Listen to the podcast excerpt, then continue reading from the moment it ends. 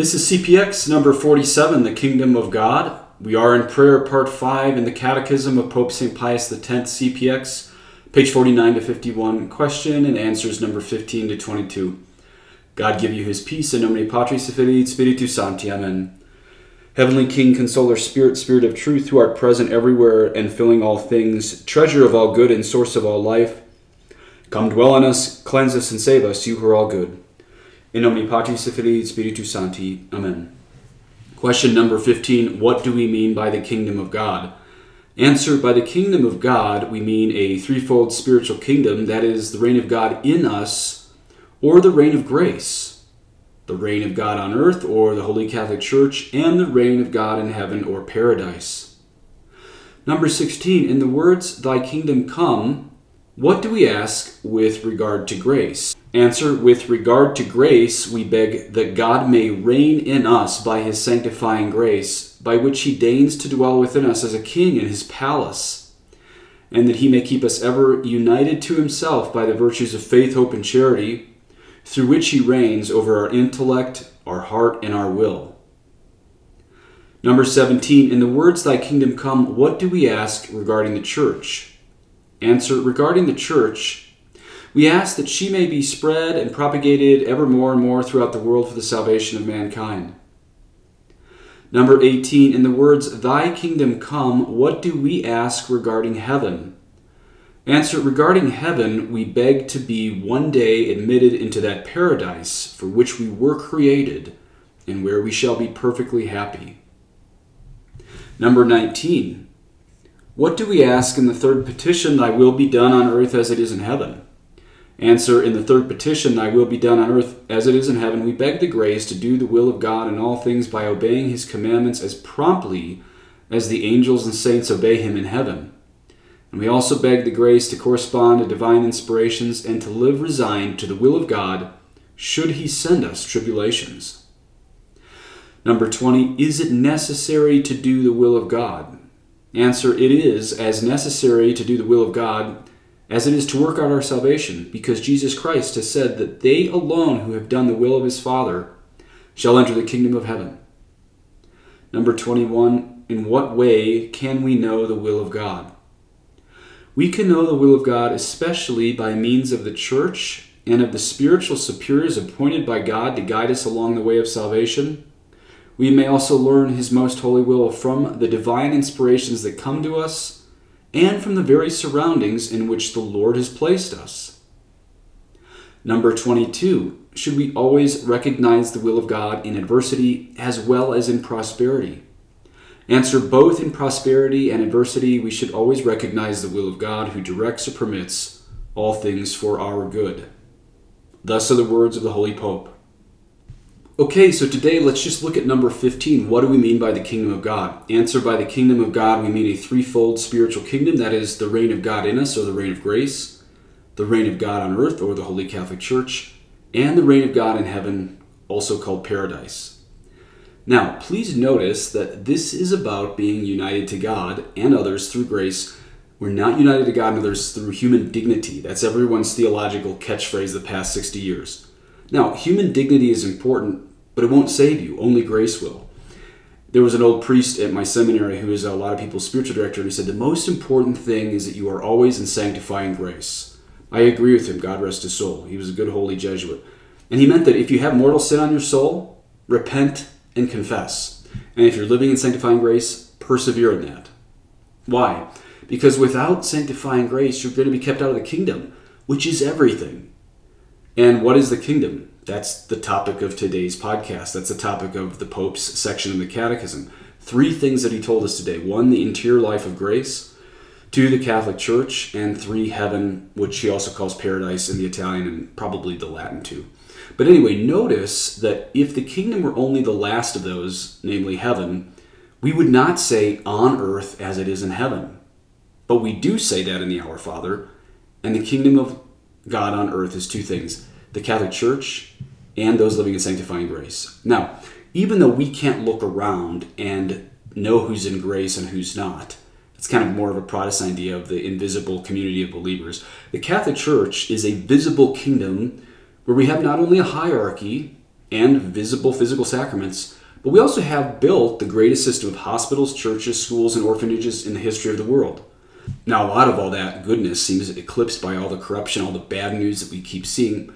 But even that, heaven warned us about the corruption that would be coming. In fact, it used that term an eclipsed church. I think it was both Blessed Catherine Emmerich and maybe Our Lady of La Salette who used that term. It's an interesting term because the church remains unchangeable even in this mystery of eclipse, this mystery of great iniquity that we are seeing with so many church scandals. It means the church still exists and is indefectible in her divine aspect, but in the human aspect, maybe going through her crucifixion right now.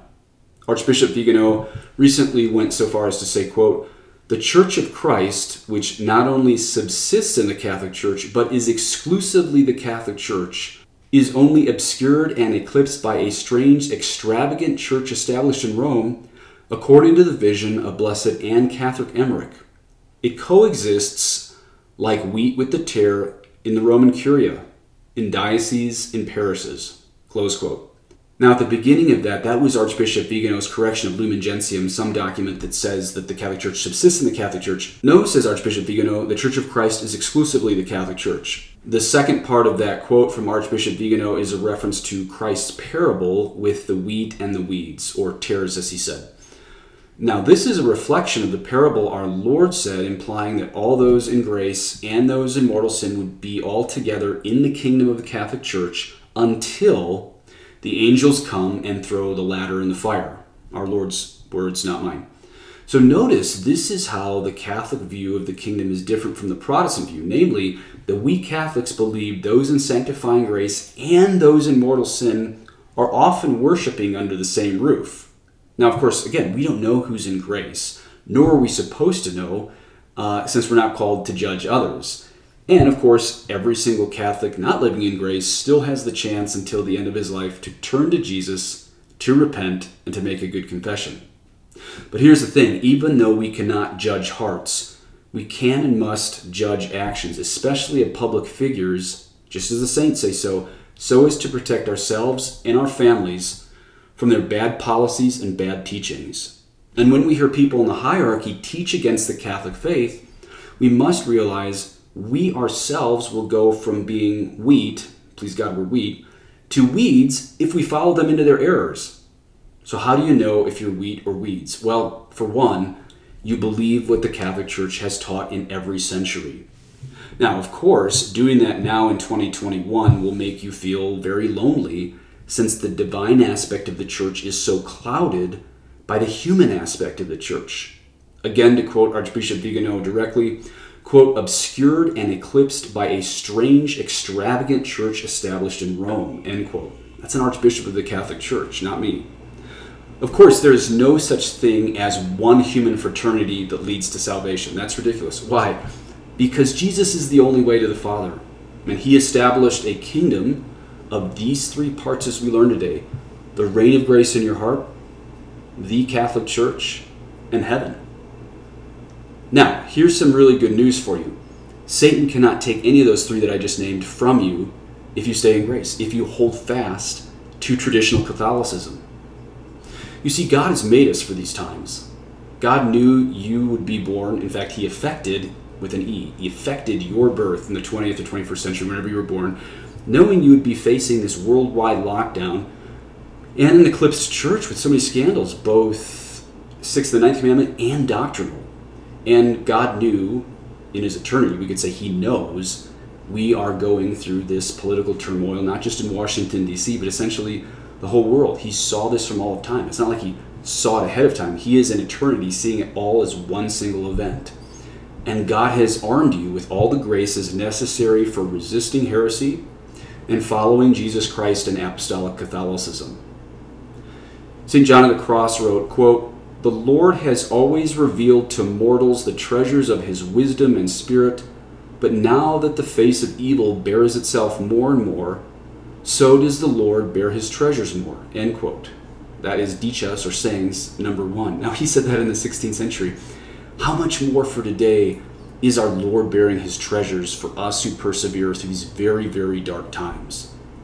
That means you can continue the kingdom of God by corresponding to the movements of grace which get you to heaven and builds the kingdom around you, even in ways you never expected, even if the visible aspect or certain visible aspects of the Catholic Church are eclipsed.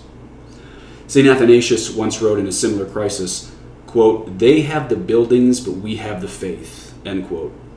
And we might be in those times again. Finally, since doing the will of God is connected to the kingdom, let's just close with number 19 today. Quote, We beg the grace to do the will of God in all things by obeying his commandments as promptly as the angels and saints obey him in heaven. And we also beg the grace to correspond to divine inspirations and to live resigned to the will of God, should he send us tribulations. End quote. And please say an Our Father for me, et benedictio Dei omnipotentis, Patris et Filii et Spiritus Sancti descendet super vos et manet semper. Amen.